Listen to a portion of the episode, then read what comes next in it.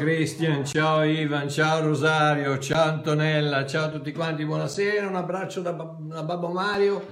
Siamo tutti insieme stasera, è un video piuttosto lunghetto, quindi partiamo subito. Immediatamente ditemi se si sente bene, perché ho cambiato telefonino, ho, ho, mm, eh, avevo questo qui che dovrebbe essere il migliore sul mercato, però mi dite che c'ha, che c'ha il, um, il fruscio, per cui niente, l'ho, ho cambiato, non, ne, ho preso, ne, ho, ne, ho messo un altro. Vediamo come, ditemi se si sente bene, eh? Mi raccomando, buonasera a tutti quanti, se si sente bene sono felice, alleluia, ok, va bene, poi ditemelo dopo, mettetelo nei, nei, nei commenti. Bene, pace, grazie e buonasera a tutti. Oh, stasera voglio ripetere Qua si sente bene, meno male, gloria a Dio. Grazie Rosario, benissimo Antonello, ok, bravi. Dario, grazie a tutti quanti, meno male. Ok, allora rimaniamo, rimaniamo così che va bene. Stasera voglio ripetere quanto ho detto all'inizio di questa serie. Vi ricordate, vi ricordate che abbiamo iniziato questa, sera, questa, questa serie, questa è la numero 7, um, ehm, Preghiera Vanvera, il, la chiave del tutto è compiuto. E quanto ho detto all'inizio di questa sera, voglio ripeterlo per poter solidificare bene il messaggio, forse più difficile da accettare da parte del religionismo. Il messaggio del tutto è compiuto. Oh, perché dico che questo è il messaggio probabilmente più difficile da accettare? Perché se è vero che Gesù ha detto tetelestai sulla croce, o kalà, tetelestai in greco, ma Gesù non parlava greco, kalà in ebraico, in altre, in altre, parole ha detto ciò che sono venuto a fare l'ho fatto, quanto il Padre mi ha detto di completare l'ho completato, tutto quello che c'era da ottenere l'ho ottenuto. Sì, tutto, ma proprio tutto è compiuto. Se è vero che Gesù ha fatto queste dichiarazioni, e grazie a Dio è proprio vero che le ha fatte, allora vuol dire che non rimane nulla da completare da parte mia. Vuol dire che tutto ciò che mi resta da fare è dire grazie e amen. E questo i religionisti non lo possono sopportare. No, perché il religionismo deve, deve, per poter sopravvivere, deve dover fare qualcosa. Non puoi dire tutto compiuto al religionista, no, devi fare qualcosa, devi, devi santificarti, devi pregare, devi, devi fare sacrifici, devi, devi, morire a te stesso, devi, come se ci fosse questa schizofrenia schizofrenia, due persone, una, una cattiva, una buona, il lupo nero, il lupo bianco, idiozie totali. Il, il, religionismo deve sempre dover fare qualcosa. Ah, ma fratello Mario, la parola dice che solo colui che resisterà fino alla fine e vincerà potrà ereditare il regno di Dio ed essere figlio di Dio. Bisogna lottare per vincere. Apocalisse 21:7 che dice chi vince erediterà tutte le cose e io sarò per lui Dio e lui sarà per me figlio. Vedi che bisogna combattere perseverare per la, per, per la vittoria? no, amore mio. Ti ricordi che tutto è compiuto? Romani 8:37 cosa dice? In tutte queste cose noi siamo più che vincitori in virtù di colui che ci ha amati. Abbiamo già più che vinto, siamo più che vincitori. Non abbiamo bisogno di vincere, abbiamo già vinto in Cristo Gesù tutto è compiuto.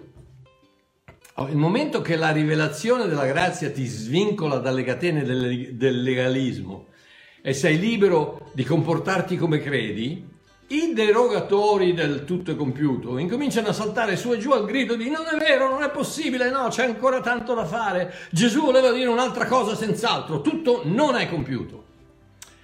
Pensate che un certo Aldo, poverino, un certo Aldo, cattolico praticante, alla mia affermazione che il tutto è compiuto di Cristo, alla mia affermazione che, tutto, che il tutto è compiuto di Cristo ha tolto il peccato del mondo una volta per sempre, ha avuto questo da dire. Tutto è compiuto riguarda l'apertura al paradiso che era chiuso per il peccato originale. Infatti Gesù, appena morto in croce, scende agli inferi per liberare le anime sante e portarle in paradiso.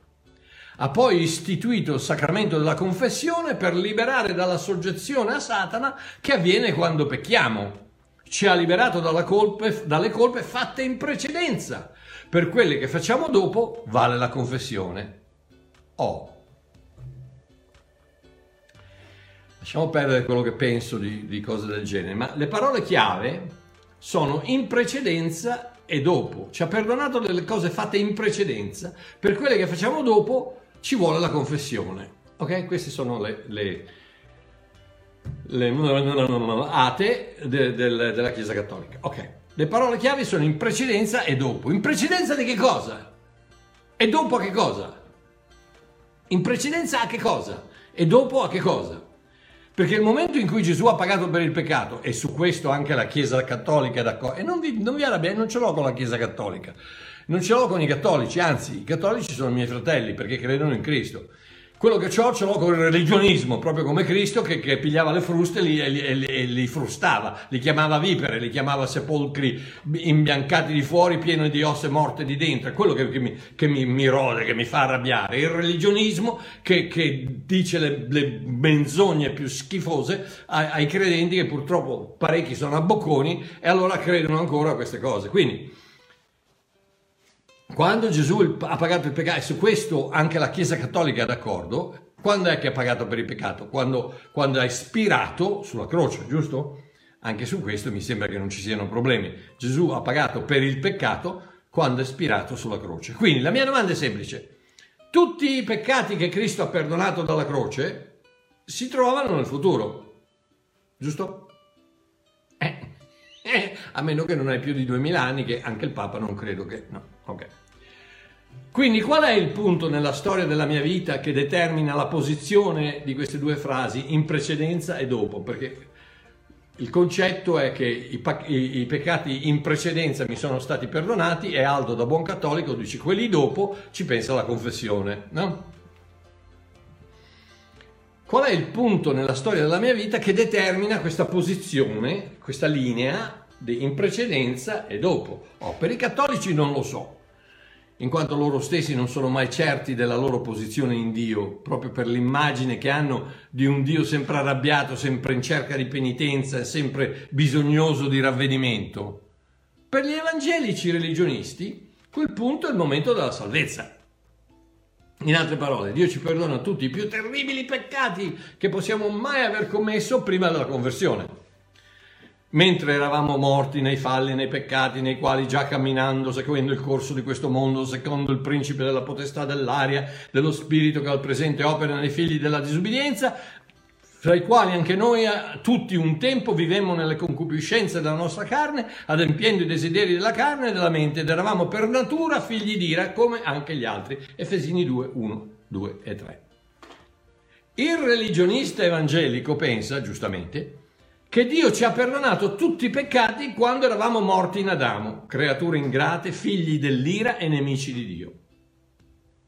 Niente domande, niente restrizioni, vieni a Gesù che ti perdona tutti i peccati. L'avete sentito, no? Non importa, puoi essere un, può essere un pedofilo, spacciatore di droga, quello che è, vieni a Gesù che ti perdona tutti i peccati. Questo non c'è problema, è la verità, ma questo non c'è problema, questo è il, il, l'evangelismo eh, l'evangelichismo, non so come si chiama, classico, eh, tradizionale. Vieni a Cristo che ti perdona tutti i peccati, ma solo quelli di prima.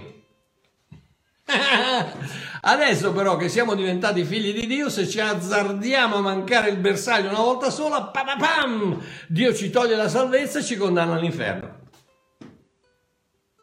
Pazzia totale. Yogurtite acuta, yogurtite acuta, lo yogurt nel cervello. Romani 5:10 dice questo. Infatti, se mentre eravamo nemici, prima della conversione, siamo stati riconciliati con Dio per mezzo della morte di suo figlio, molto più ora, molto più ora che siamo stati riconciliati, saremo salvati mediante la sua vita. Perché? Perché se la sua morte ci ha salvato dalla nostra morte, la sua vita ci salva dalla nostra vita. In altre parole, la sua vita si sovrappone alla nostra e non sono più io che vivo, ma è Cristo che vive in me. Vedi, vedi ragazzi che... O come, come l'ho interpretata io nella versione L'annuncio, lì nell'interpretazione di Babbo Mario delle lettere di Paolo, Dice questo, se Dio ci ha amato così tanto mentre eravamo praticamente da gettare il fondo del barile, putridi di peccato, figurati adesso che il sangue di suo figlio ci ha dichiarato innocenti una volta per tutte e ci ha reso perfetti per l'eternità. Quindi, lasciatemi reiterare un paio di punti importanti che ho già fatto fin dall'inizio di questa serie. Quindi la, la, la, la baggianata del, che, che, che, vieni perdonato dai peccati di, di, in precedenza, eh, ma non quelli dopo, è una baggianata, perché tutti i peccati sono dopo della croce. E tutti i peccati dopo della croce il sangue di Cristo ha lavato una volta per sempre. Ok. Una delle esclamazioni più potenti di tutta la scrittura si trova nel Vangelo di Giovanni al capitolo 19, versetto 30 dove Gesù dalla croce urla tutto è compiuto. Nei testi greci originali, da, di, da, cui questo passaggio è tradotto, la parola usata è tetelestai, verbo coniugato dagli scriba greci nel tempo perfetto. Oh, non sono un professore di lingue, ma ho indagato un po' in giro e credo di aver scoperto qualcosa di interessante. Il tempo perfetto nella lingua greca è una combinazione che non esiste nella lingua italiana, un accoppiamento del tempo aoristo e del tempo presente. Il tempo aoristo è un punto fermo, è come un punto fermo che ha a che vedere con ciò che succede al momento. Io sono qui, ok? Questo è il tempo aoristo, è io sono qui, presente, punto. Io sono qui, punto. Il tempo presente invece è come una linea pertinente a ciò che continua, a ciò che va avanti nel tempo. Quindi per poter fare una combinazione dell'auristo e del presente, in altre parole, il tempo perfetto dovrebbe essere una combinazione della frase io sono qui e resto qui. Capite? Io sono qui, punto, auristo. Io resto qui, presente, linea. Ok? Eh, in altre parole, questa frase iconica del tutto è compiuto dovrebbe essere tradotta con tutto è compiuto ora e continuerà ad essere compiuto per sempre. Ragazzi, che meraviglia, che, che, che pepite, che pepite di, di, di, E non vi faccio neanche pagare, tutto gratis, ragazzi, tutto gratis, vi rendete conto? ok, tetelestai viene dal verbo teleho, che praticamente vuol dire un qualcosa che va da un punto di partenza ad un altro di arrivo ed è la radice di parole come televisione, visione da un punto di partenza a un punto d'arrivo, telegrafo, grafos, scrittura da un punto di partenza a un punto d'arrivo, telepatia, pathos, eh, pensiero da un punto di partenza a uno d'arrivo, telefono, phonos, suono da un punto di partenza a un punto d'arrivo, quindi visione, scritto, pensiero, suono che arriva a destinazione e resta lì per sempre, parte, arriva e resta lì per sempre. Vi prego di notare bene qualcosa che va da un punto di partenza ad uno di arrivo, che quindi come un viaggio che si concluderà con una destinazione dove resterà per sempre. Questo pensiero sarà molto pertinente nella preghiera vanvera che copro più avanti. Oh, il problema con te te le stai sto ripetendo quello che ho detto la, la, la prima puntata, ma è giusto per, per, per rinfrescare. Il problema con Tetelestai, e questa è una cosa che non ho mai visto nessuno notare o evidenziare, è che Gesù non parlava greco. Cioè Gesù parlava greco perché Dio ha inventato il greco, ma normalmente parlava ebraico. Quindi che parola meravigliosamente simile a tel- telestai, che è quella che lo Spirito di Dio ha deciso di usare nei testi sacri greci, avrebbe potuto usare Gesù in ebraico, la stessa parola usata da Mosè per descrivere la fine della creazione. Genesi 2, 2.1. Così furono compiuti i cieli e la terra e tutto il loro insieme. La parola compiuti è calà e vuol dire compiuto, finito, completato, portato a compimento, proprio come te te le stai il tutto è compiuto dalla croce.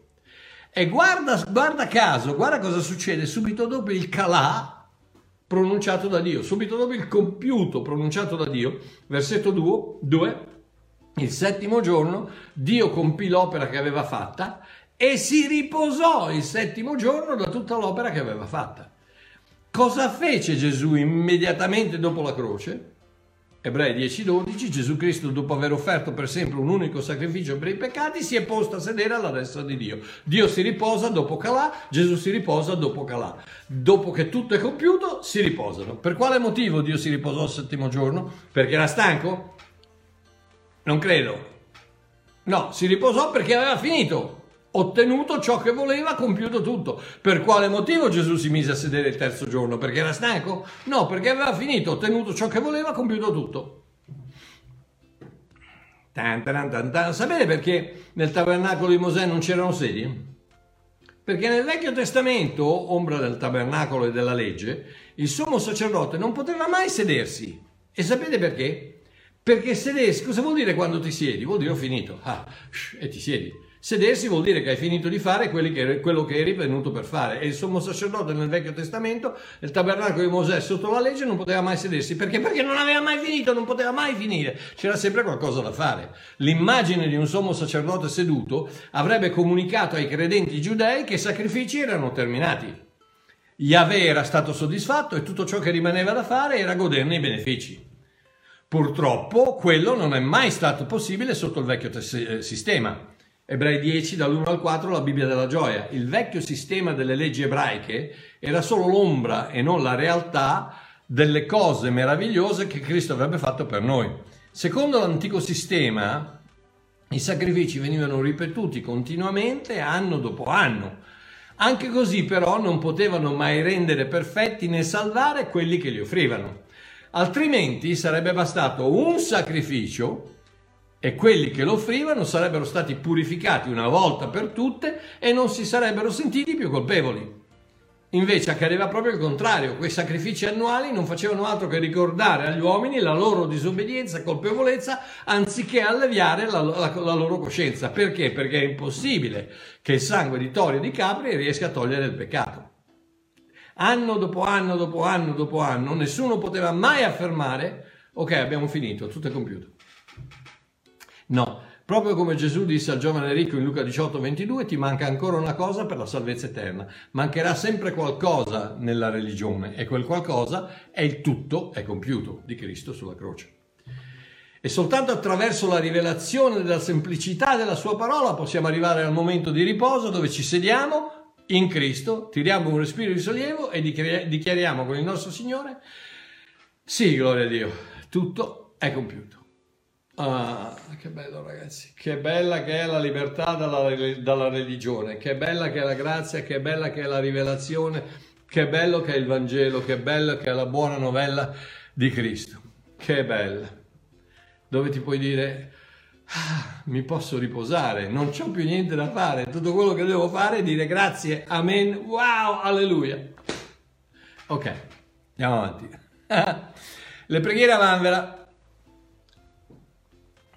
e questa è la numero 12, la settima puntata, ma la numero 12, 12 ed è l'ultima della serie.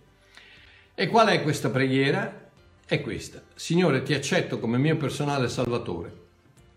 Preghiera vanvera? Ok, lasciatemi spiegare. Questo sarà un video abbastanza profondo e lunghetto e vi incoraggio ad ascoltarlo diverse volte. La rivelazione contenuta qui sarà senz'altro abbastanza inaudita da molti, e parecchio rivoluzionaria per tutti.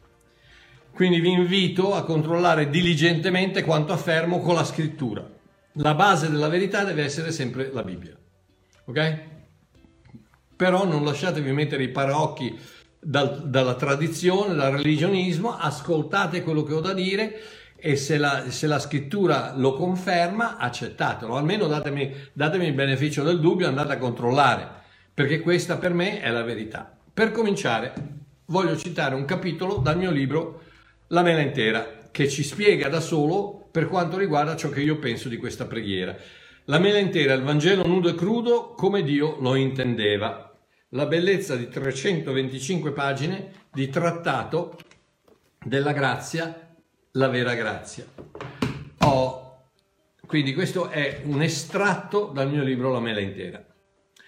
La salvezza non è sempre un evento, ma il più delle volte è un viaggio verso un evento. Esempio, il sermone è finito. La congregazione è impaziente di andarsene, ma sa che farà bene a restare, altrimenti il pastore la rimprovera.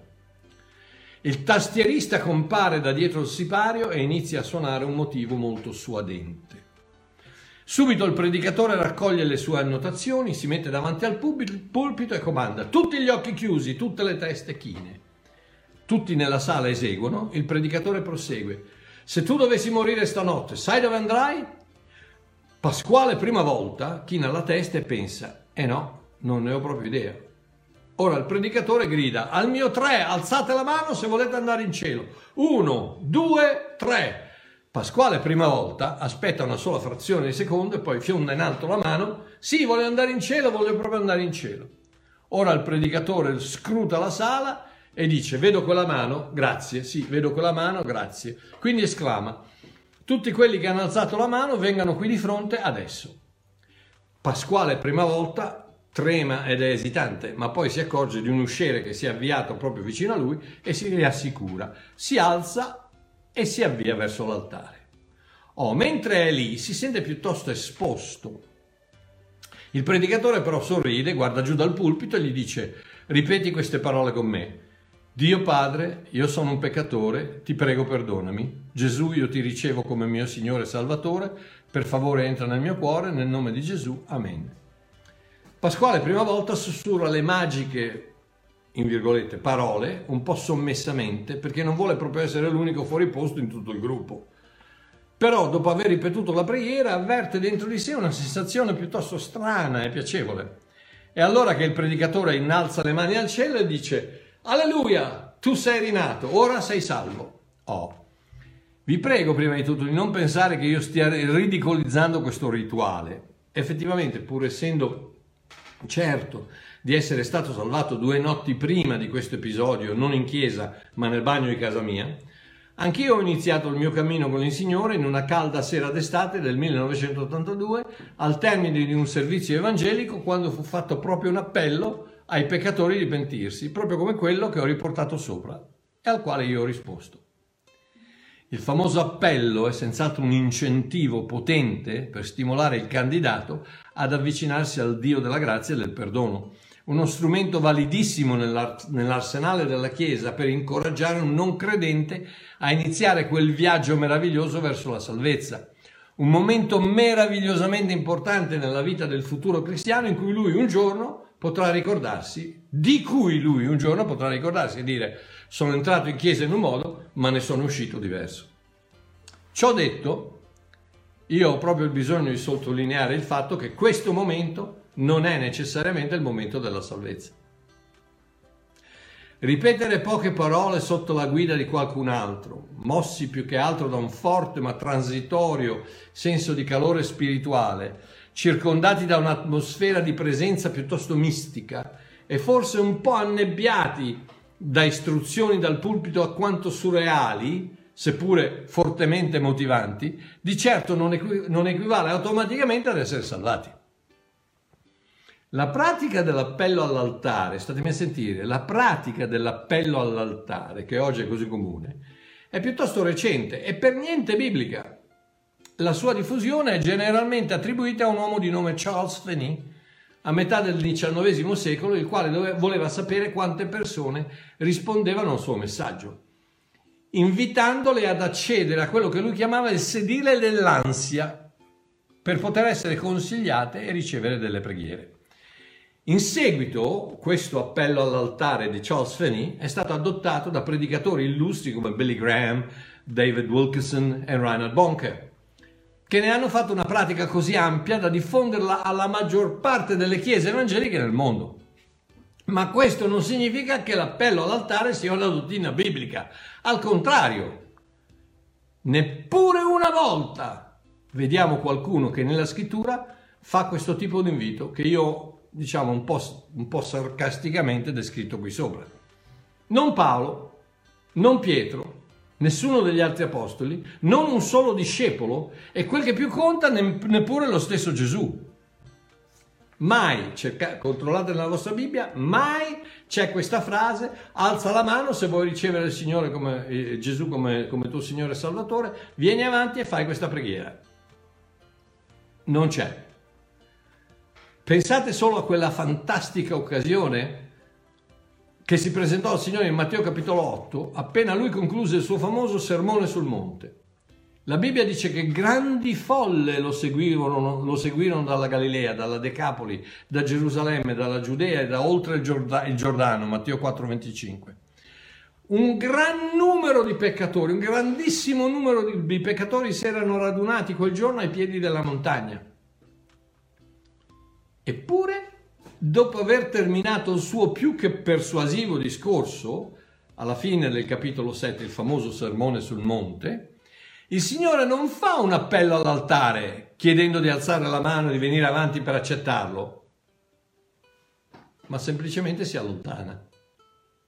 Come? Migliaia di peccatori davanti, Gesù fa un, un messaggio di quel tipo e non fai un appello? Eh no, eh, devi fare l'appello. Alzate la mano se volete ricevermi, vedo quella mano, vedo quella mano, venite avanti, abbassate il capo, fate questa preghiera. No, invece no. Quando una volta che ha finito si allontana. Perché? Perché, come ho detto prima, la salvezza non è sempre un evento, ma il più delle volte è un viaggio. Un viaggio che ognuno deve fare individualmente. Statemi a sentire, vi prego, vi, vi scongiuro, statemi a sentire. Questo può, potrebbe rivoluzionarvi la vita. Un viaggio verso la salvezza. La salvezza non è necessariamente un evento, può anche essere un evento, Può anche essere il momento in cui tu fai la preghierina all'altare, ma non necessariamente. La maggior parte delle volte è un viaggio. Un viaggio che ognuno deve fare individualmente. Un viaggio intrapreso con il seme di Dio piantato nel cuore per grazia. Verso una volontaria, chiara, convinta, matura e assolutamente non forzata né imposta dichiarazione di fede nel sacrificio di Cristo e di fiducia nella sua promessa di una nuova vita. Oh, un viaggio che può durare 5 secondi, 5 settimane, 5 anni o 5 decadi, ma che, se portato in fondo, completato fino alla fine, conduce a quel magnifico evento chiamato salvezza. È proprio durante questo viaggio verso la fede, amico mio, che uno deve perseverare. Quante volte avete sentito noi dobbiamo perseverare, noi dobbiamo perseverare? Perseverare a fare che cosa? Perseverare nel considerare la, la, validità della promessa della parola, perseverare nella ricerca della nuova nascita, perseverare nel tenere, aperta, tenere aperta la porta della fede perché fino a che non hai creduto in quella parola, non hai accettato quella parola, non è scattato il click della fede, non puoi ricevere la salvezza. Semplice, semplice. Ma io ho detto le, le parole, hai ripetuto delle parole che ti ha detto un altro di dire, ma hai creduto? O hai soltanto assentito mentalmente? Pam, pam, pam, pam. Capite perché nella Chiesa c'è gente che apparentemente scivola? fa marcia indietro, torna al suo vomito, si rivolta nel fango o qualsiasi altra espressione viene usata da persone bigotte che pensano di conoscere lo stato spirituale di una persona? Capite perché si sentono cose, dire cose come io conoscevo tale e il tal'altro, ero con lui quando si è fatto davanti all'appello, lui è stato salvato, faceva persino parte del gruppo Lode, ma poi ha abbandonato il Signore. Questo avviene perché noi crediamo che loro abbiano creduto quando sono andati all'altare, ma di fatto non è così. Potrebbe anche esserlo, ma non è così. La maggior parte delle volte non è così. Tutto ciò che hanno fatto è stato considerare la possibilità che quanto hanno udito fosse vero. Come possono ricadere se non si sono mai alzati? Come possono perdere qualcosa che non hanno ancora trovato? Hanno perso la salvezza. Eh no, non l'hanno trovata. Come possono abbandonare, hanno lasciato il Signore, come possono abbandonare qualcuno che non hanno mai incontrato? Loro hanno semplicemente iniziato un viaggio di fede e qualche volta il viaggio termina con la salvezza, altre volte no. Ora, questo non esclude in alcun modo che qualcuno possa davvero credere alla salvezza proprio mentre ripete le famose, le famose poche parole pronunciate dal pastore all'altare. Non ci sono problemi. Ciò che sostengo io è che secondo la scrittura noi non ci salviamo con l'appello attraverso la preghiera, ma con la grazia attraverso la fede. Con la semplice accettazione di quella grazia nel nostro cuore e tramite una confessione di fiducia in quella grazia attraverso la nostra bocca. Romani 10, 8, 13, la parola è vicino a te, nella tua bocca e nel tuo cuore. Questa è la parola della fede che noi annunziamo, perché se con la bocca avrai confessato Gesù come il Signore e avrai creduto con il cuore che Dio lo ha risuscitato da morti, sarà salvato. Infatti con il cuore si crede per ottenere giustizia, con la bocca si fa confessione per essere salvati.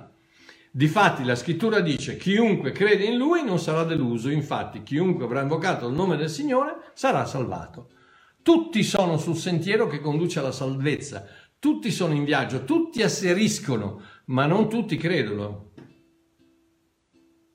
Come facciamo a sapere chi crede e chi no? Non sono affari tuoi, non sono affari nostri. I due versetti precedenti a Romani 10, 8 e 13 che ho appena letto sono 6 e 7 e dichiarano questo. Non dire in cuor tuo chi salirà in cielo, neppure chi scenderà nell'abisso. Non ti chiedere chi va in paradiso e chi va all'inferno. Non te dico, sono affari tuoi, lascialo stare. Dio lo sa e questo basta. Il nostro dovere è amare, non determinare la maturità spirituale di una persona. In questo viaggio che porta alla salvezza, alcuni si stanno avvicinando sempre di più alla completa comprensione dell'opera compiuta della croce, della rivelazione del potere del sangue di Gesù, della nuova nascita che cambia la vita, ma forse ancora non sono arrivati. Hanno sentito, hanno assaggiato, hanno gustato e adesso vi, vi do un'altra, un'altra chicca di rivelazione che sono le solite cose che i, i religionisti sbattono addosso ai predicatori della grazia, Ebrei capitolo 6, anche il 10, ma Ebrei capitolo 6. Eh, questo, questo, questa cosa viene descritta molto bene dalla lettera agli Ebrei, capitolo 6, 4 e 6. Che cosa? Che hanno assaggiato e hanno gustato. 646 la, eh, la, lettera agli ebrei dice quelli infatti che sono stati una volta illuminati, statemi a sentire, la lettera agli ebrei, una lettera diretta a giudei, ebrei che pensavano, stavano considerando, avevano iniziato il viaggio verso il cristianesimo, avevano abbandonato Mosè, avevano abbandonato la legge, avevano abbandonato i sacrifici, il tempio, eccetera, eccetera, e si erano incamminati verso, verso il cristianesimo, però non erano ancora arrivati, perché? Perché c'è con tanta persecuzione che i romani li facevano e che gli altri giudei eh, li facevano, la chiesa li faceva, eccetera, eccetera, perdevano il lavoro, venivano, venivano frustati, venivano attaccati, attaccati, venivano eh, cacciati, eccetera, eccetera, cominciavano a far marcia indietro, ma magari, magari è, meglio, è, meglio, rimanere giudei che, che, che, che così almeno eh, si sopravvive, eccetera. E quindi la lettera agli ebrei cosa gli dice?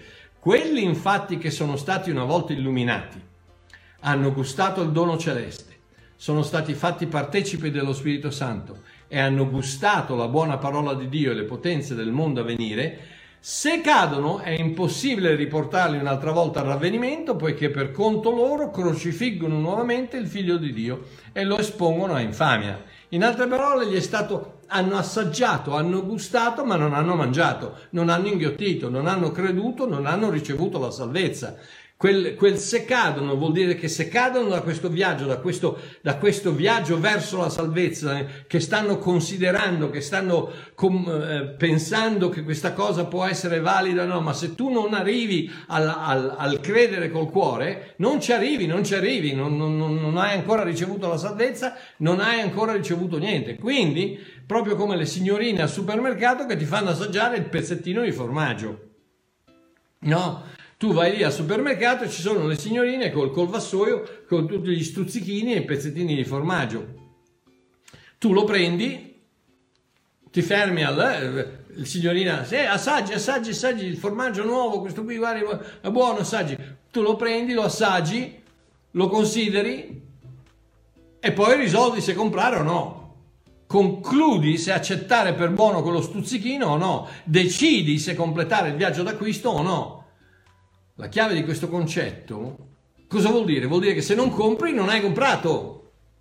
Non, non, sei diventato, non hai accettato quella salvezza che ti viene offerta con lo stuzzichino, l'assaggio di tutte queste cose che ti vengono presentate e che tu devi considerare. Le consideri e poi per poter farle tue, le devi acquistare, non puoi soltanto gustare, non puoi soltanto assaggiare, devi accettare quello che ti viene offerto, che è la salvezza. Soltanto in quel momento quello che sei lo sarai per sempre, lo hai ricevuto, nessuno te lo può portare via. Ma finché tu non hai preso la decisione di accettare, il viaggio verso la salvezza non è ancora, non è ancora completato. E ripeto, per alcune persone ci vuole un secondo, per altre persone ci vuole un anno. La chiave di questo concetto è che ognuno di noi ha bisogno di una misura di fede che Dio gli assegna personalmente. Romani 12, 3. Infatti, per la grazia che mi è stata data, dico a ciascuno che si trovi fra voi, di non avere alcun concetto più alto di quello che conviene avere, ma di avere un concetto sobrio, secondo la misura della fede che Dio ha distribuito a ciascuno.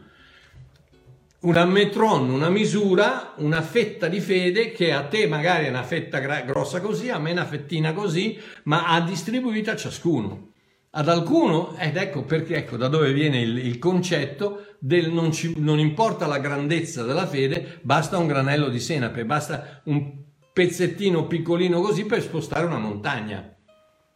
Perché non è, non è la qualità della fede, non è la quantità della fede, ma la qualità della fede. Cioè, in altre parole, tu puoi avere un fettone di fede, una misura di fede così, e te ne basta tanta. Facciamo un esempio. Ad alcuni viene data grande fede, di conseguenza il loro passo potrebbe richiedere più tempo, più coinvolgimento, ad altri meno. Per loro basta dire invoco il tuo nome Signore Gesù ed è fatta. A me, ad esempio, che non avevo alcun, mai avuto alcun input del vero Vangelo, se non quelle poche parole udile, udite in quella strana chiesa nella quale capi, ero capitato, diciamo per caso, a me è bastato un aiutami e il Signore mi ha salvato. Non ho dovuto considerare, um, tu prendi un religionista, tu prendi, tu prendi perdonatemi, eh, tu, tu, prendi un cattolico, prendi un testimone di Geova, prendi uno che eh, il cattolico non è il testimone di Geova, il cattolico, la maggior parte dei cattolici sono cristiani, il testimone di Geova no, uh, quindi perdonatemi. Tu prendi uno che, che per, tutto, per, tutta la sua vita ha avuto il cervello riempito di menzogne, per farlo uscire di lì ragazzi ha voglia di fede, ha voglia di fede, ha voglia di ragionamenti, ha voglia di considerazione, ha voglia di prendere, di leggere la Bibbia, di considerare le scritture, di studiare, di leggere, fare... Eh, è un viaggio lunghissimo perché per poter uscire dal religionismo, ragazzi, devi, devi, devi smantellare gli, i monumenti di pietra che si sono fatti nel, nel cervello. Per me no, io ero un peccatore eh, tranquillo al 100%, non avevo, non avevo alcun problema, peccatore al, al, superlativo e quindi non avevo bisogno di, di, di un granello di, sebe, di, di fede così. Ho detto Signore aiutami e lui mi ha salvato immediatamente. Ma se io avessi considerato la cosa, se io fossi rimasto quel, quel cattolico che mi dicevano che ero nato in Italia e quindi eh, spruzzato quando ero bambino, cresima comunione, eh, la scuola dei gesuiti, eccetera, eccetera. Quindi se io avessi dovuto togliermi dalla testa tutte quelle menzogne che mi erano state messe in testa, ha voglia di Signore aiutami, ci avrei messo dieci anni a uscirne. Invece siccome non avevo mai creduto a niente, avevo soltanto creduto a Mario Marchiò, eh, e quindi il momento che, che, Mario Marchiò non è riuscito più a, a consegnare il dovuto, mamma mia, eh, tutto quello che ho dovuto fare, Signore aiutami, andiamo avanti. E il Signore mi ha salvato. Ecco perché è pura follia giudicare una persona con i parametri che applichiamo a noi stessi. Forse a me basta un suggerimento di verità, mentre tu hai bisogno di prove su prove su prove un altro può aver bisogno di forti emozioni, un altro può aver bisogno di un miracolo, altri di momenti di bisogno intenso, ma tutti noi ci incamminiamo in un viaggio meraviglioso che se tutto va bene si conclude con la nostra salvezza. Oh, proprio l'altro ieri mattina stavo leggendo Atti 8, dove si parla di un certo mago di nome Simone che ascolta il messaggio di Filippo e crede Statemi a sentire, leggete, leggete, la scrittura, considerate, non lasciate il religionismo vi, metta delle, delle tradizioni nella testa. Atti 8, 9 e 13. Ora in quella città vi era da tempo un uomo di nome Simone, il quale esercitava le arti magiche e faceva stupire la gente di Samaria spacciandosi per un grande uomo. Tutti però credettero a Filippo che annunziava la buona novella delle cose concernenti il regno di Dio e il nome di Gesù Cristo. Uomini e donne si fecero battezzare. Anche Simone credette e dopo essere stato battezzato stava del continuo con Filippo e vedendo le potenti operazioni e segni che erano fatti ne rimaneva stupito.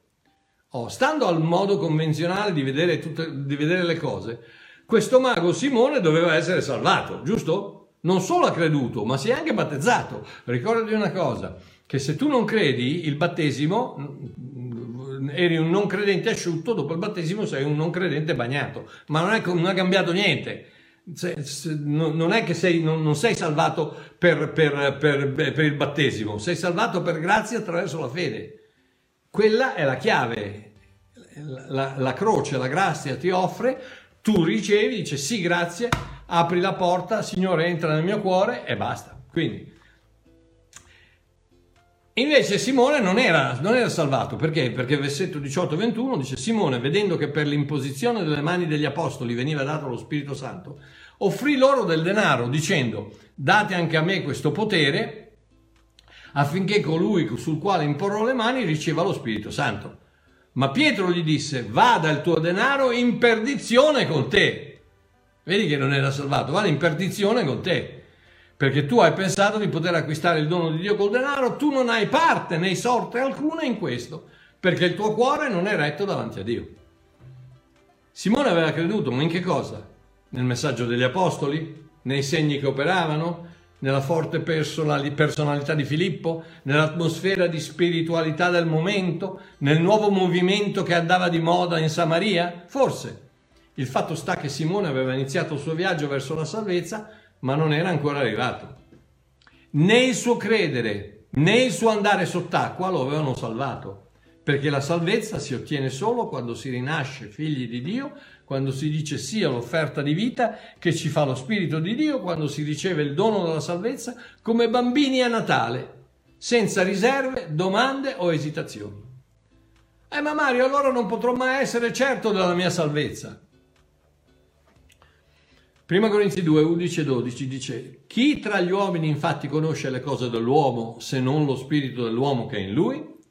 Ora noi non abbiamo ricevuto lo spirito del mondo, ma lo spirito che viene da Dio, affinché lo conosciamo le cose che ci sono state donate da Dio. Sì, amore mio, tu conosci quello che ti è stato dato da Dio, lo sai se sei salvo o no, rinato o no, sai se Dio è tuo padre o no. Ci sono tanti modi di, di, di controllarlo, e non ho tempo di, di enumerarli qui perché già ragazzi siamo già tre quarti d'ora, ma lo sai se il tuo spirito è vivo o no, lo sai se il tuo spirito è vivo o no. Quando pecchi, stai male, senti la tua coscienza che ti parla, puoi dire che Cristo vive in me, ti ricordi di un momento particolare in cui hai aperto la porta del tuo cuore a Gesù, tutte, tutte domande alle quali solo tu puoi rispondere. E una volta che hai risposto sì, tranquillizzati, sei figlio di Dio e resterai per sempre figlio di Dio. Ma anche se tu fossi in viaggio, tutto quello che posso dire persevera, continua a credere, continua, continua a credere, perché non lo so, non lo so io, non lo sa nessuno, lo sa solo Dio lo sai tu. Quindi, proprio come tanti che pensano che una semplice asserzione mentale possa passare per fede e produrre la salvezza automaticamente. Solo Dio sa quante prove della validità della sua parola ti sono state date e di quanta fede sei responsabile e solo lui può sentire quel click di fede nello spirito che attesta la tua nuova nascita. È come un, un interruttore che click, la grazia te lo presenta, l'interruttore della fede fa click, Dio ti tocca e nasci di nuovo. Alleluia. Quindi per chiudere, non pensare che il solo ripetere di una preghiera suggerita da un predicatore alla fine di un culto possa automaticamente produrre la salvezza. La salvezza è prodotta dalla grazia attraverso la fede e ciò non viene da noi, è il dono di Dio. La croce è il dono di Dio che rappresenta la grazia ed è la stessa per tutti. Ma la fede è la nostra partecipazione a quel dono e a quella grazia. Accettare ciò che ci viene offerto. Per alcuni è facile, per altri no.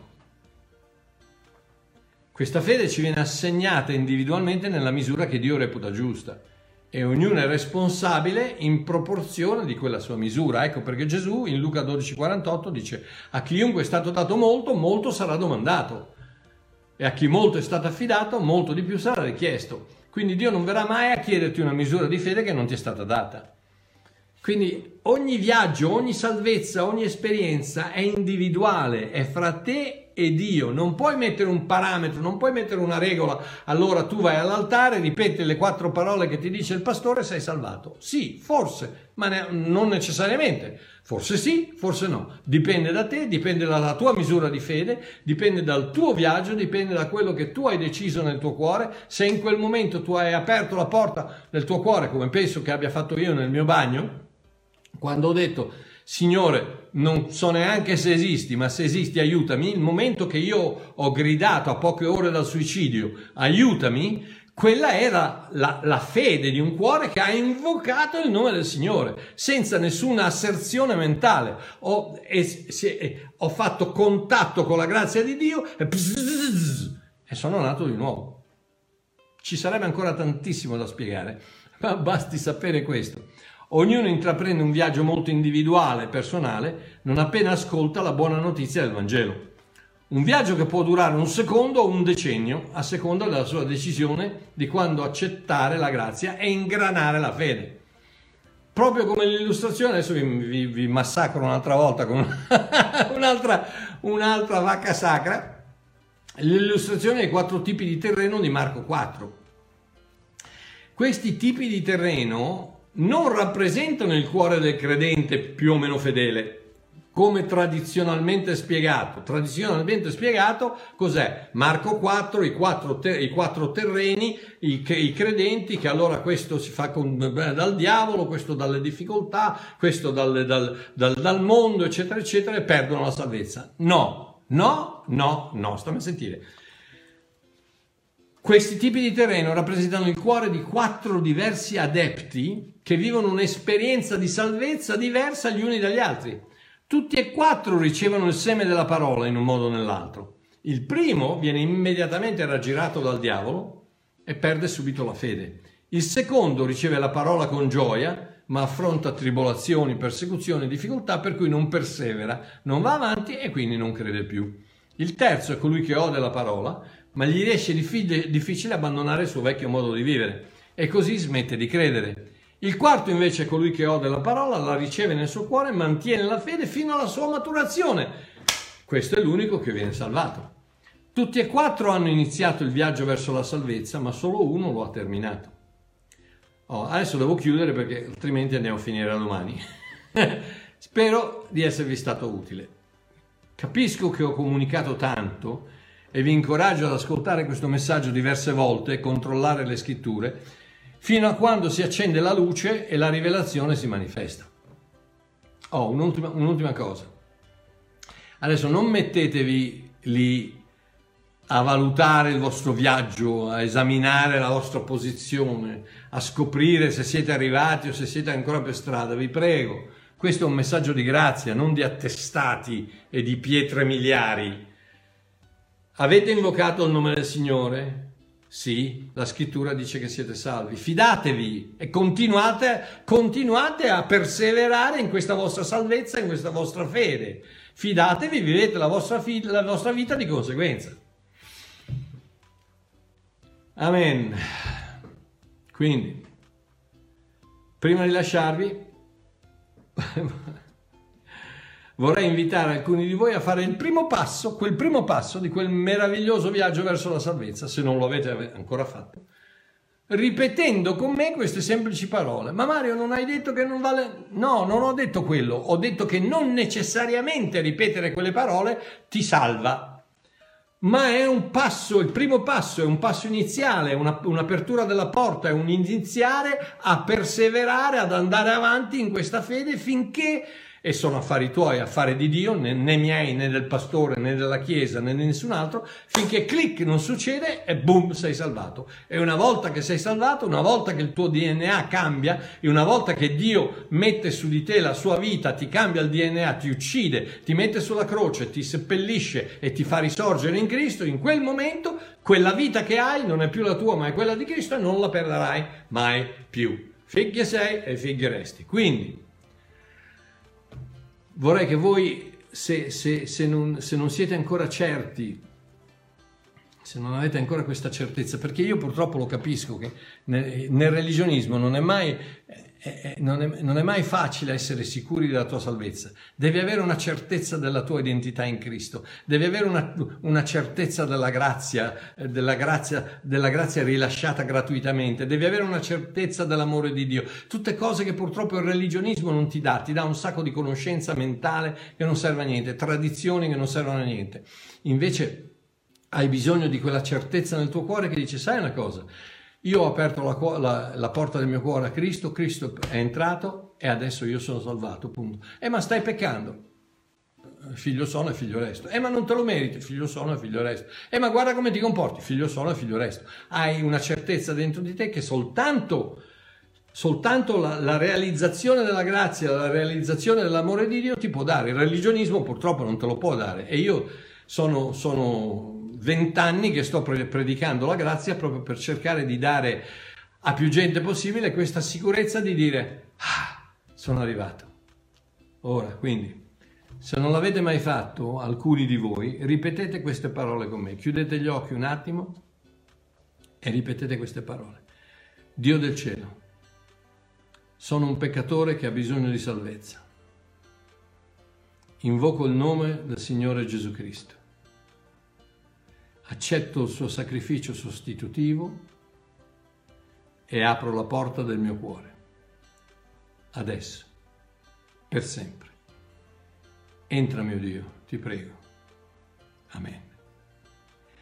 In questo momento io non posso dirvi siete salvi, ma posso dirvi avete fatto il primo passo di questo viaggio meraviglioso che vi condurrà alla salvezza, senza il minimo dubbio. Continuate perseverate, continuate a tenere gli occhi sull'amore di Dio, sulla grazia di Dio e lasciate che questa cosa meravigliosa in un secondo, in cinque minuti, in un'ora, in cinque giorni, tre settimane, sei mesi, dieci anni, vi porti alla salvezza eterna. Nel nome di Gesù, buon viaggio! Un abbraccione da Babbo Mario. Ci sentiamo mercoledì.